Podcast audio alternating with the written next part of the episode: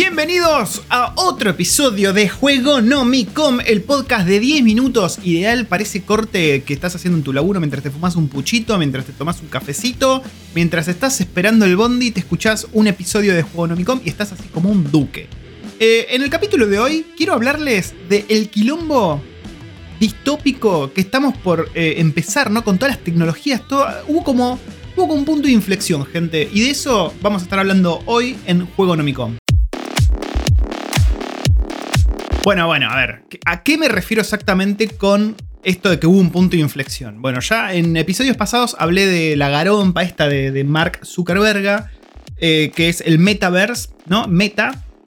Pero, a ver, hubo un montón de veces que tuvimos anuncios así medio, medio falopa, medio volados, que no pasó a mayores, o que al menos tardaron muchísimos años en despegar.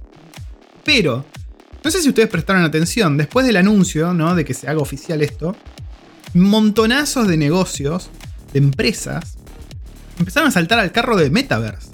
Hay un montón de empresas que ya están haciendo eh, publicidad eh, de acuerdo a sus productos en el Metaverse, un montón de empresas desarrollando cosas para el Metaverse.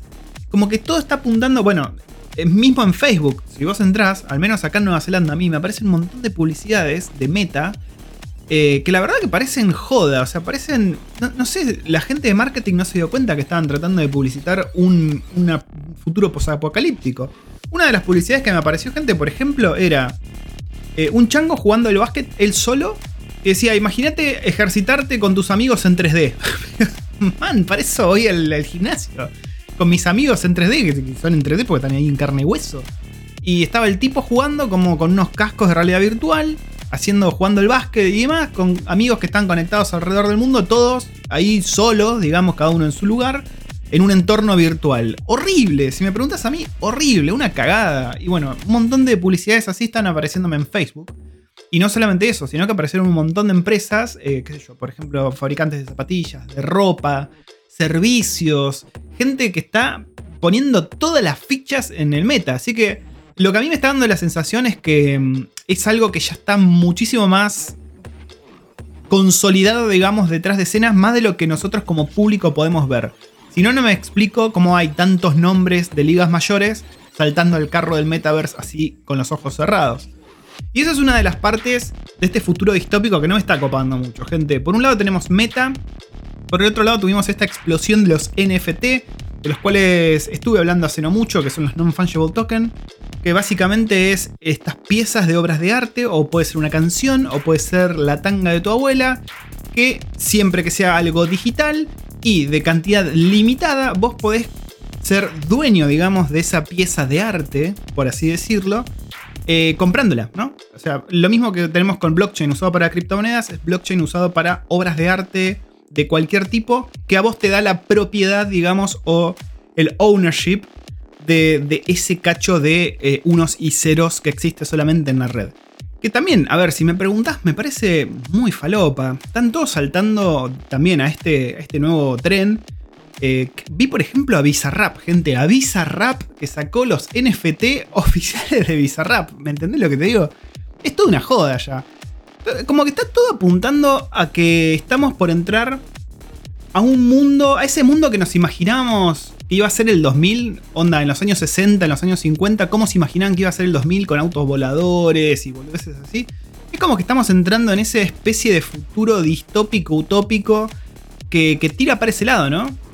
Por otro lado, también empecé a ver Teslas. Acá, bueno, yo vivo en la ciudad de Wellington, Nueva Zelanda. Empecé a ver Teslas por todos lados, gente. Voy al supermercado, hay un Tesla. Voy a la playa, hay tres Teslas. Eh, salgo acá a caminar por el barrio, hay Teslas. Y nada, se me ocurrió buscar, ¿viste? Y, empecé a buscar a investigar más los Teslas. Los Teslas. Y la verdad que es una tecnología zarpada, gente. No sé si ustedes investigaron algo al respecto.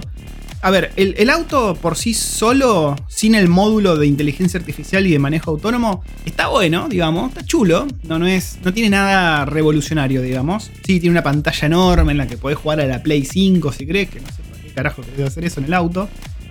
Tiene, tiene unos, un volante medio locochón que parece un volante de avión. Y un par de giladas más. Pero, pero si vos le agregás el módulo de eh, manejo autónomo, ahí es donde empiezan las cosas interesantes realmente. Por ejemplo, tenés un feature, ¿no? Una funcionalidad que se llama summon, ¿no? Invocar. vos podés invocar el auto.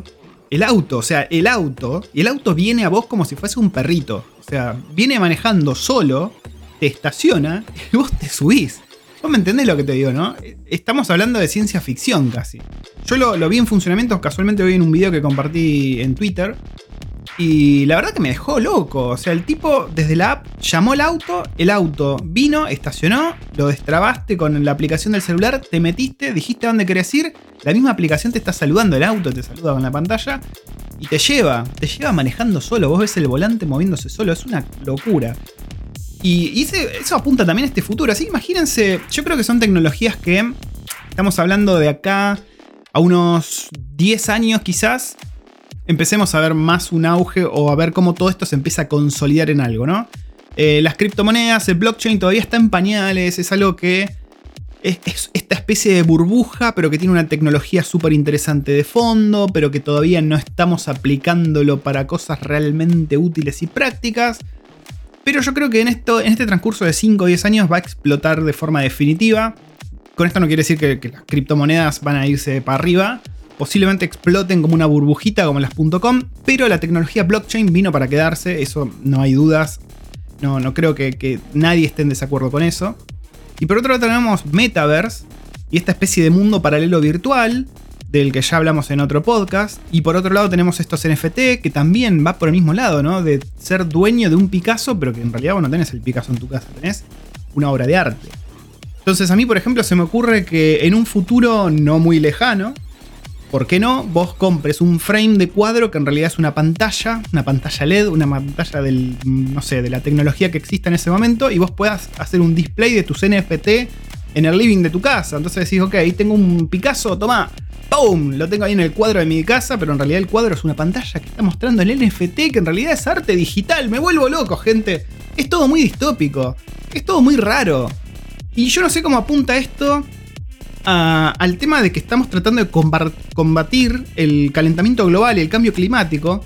Porque no sé si se dieron cuenta, pero los gobiernos en general hay todo un movimiento hacia no bardearla, ¿no? estamos, complicados.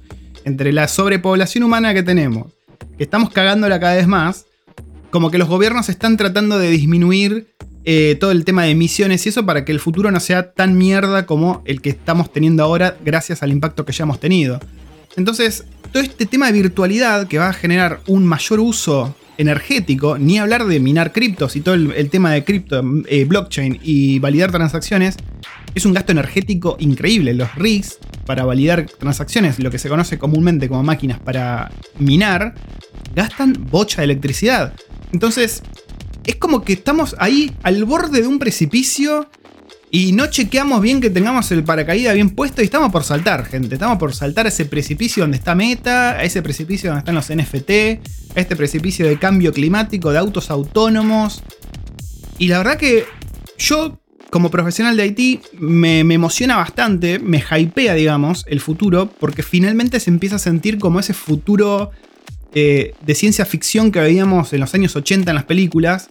Pero al mismo tiempo me da un poco de cagazo. Me da un poco de cagazo pensar que que va a ser tan, cada vez más fácil abstraerse de la realidad y, no estar presente, decir, ok, vivo en un basural, pero en mi Super Oculus Quest 2 estoy viviendo en, la estación Mir, en el espacio, y miro mi basural desde allá arriba. Me, me da un poco de pánico todo eso.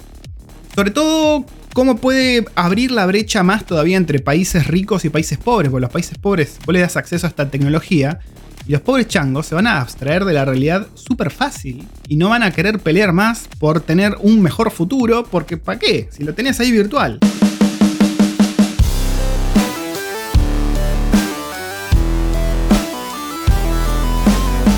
Quería hablarles un poco de esto, de este futuro distópico ahí que estamos, estamos presenciando. Me parece un momento histórico, la verdad me parece un momento histórico. Y como les digo, me emociona mucho, me, hace mucho hype y tenía ganas de hablarlo, tenía ganas de sacar esto del pecho y compartirlo con ustedes. Eh, me gustaría saber qué opinión tienen. Y ahora que lo pienso, no sé cómo carajo se pueden comunicar ustedes conmigo en este podcast, ¿no? A ver, si me siguen en Twitter, eh, range, Tester soy yo en Twitter, me pueden hablar por ahí. Y si no, si no, no sé por dónde me pueden hablar, pero bueno, quería compartir esto con ustedes. Este podcast se trata de eso, es una especie de cápsula del tiempo mía 10 minutos, me saco algo del pecho que quiero hablar sobre tecnología y cultura pop. Y ahí vamos. Hasta el próximo episodio de Juego Nomicom. Los espero. Transmitiendo desde la bella ciudad de Wellington, Nueva Zelanda. Me despido.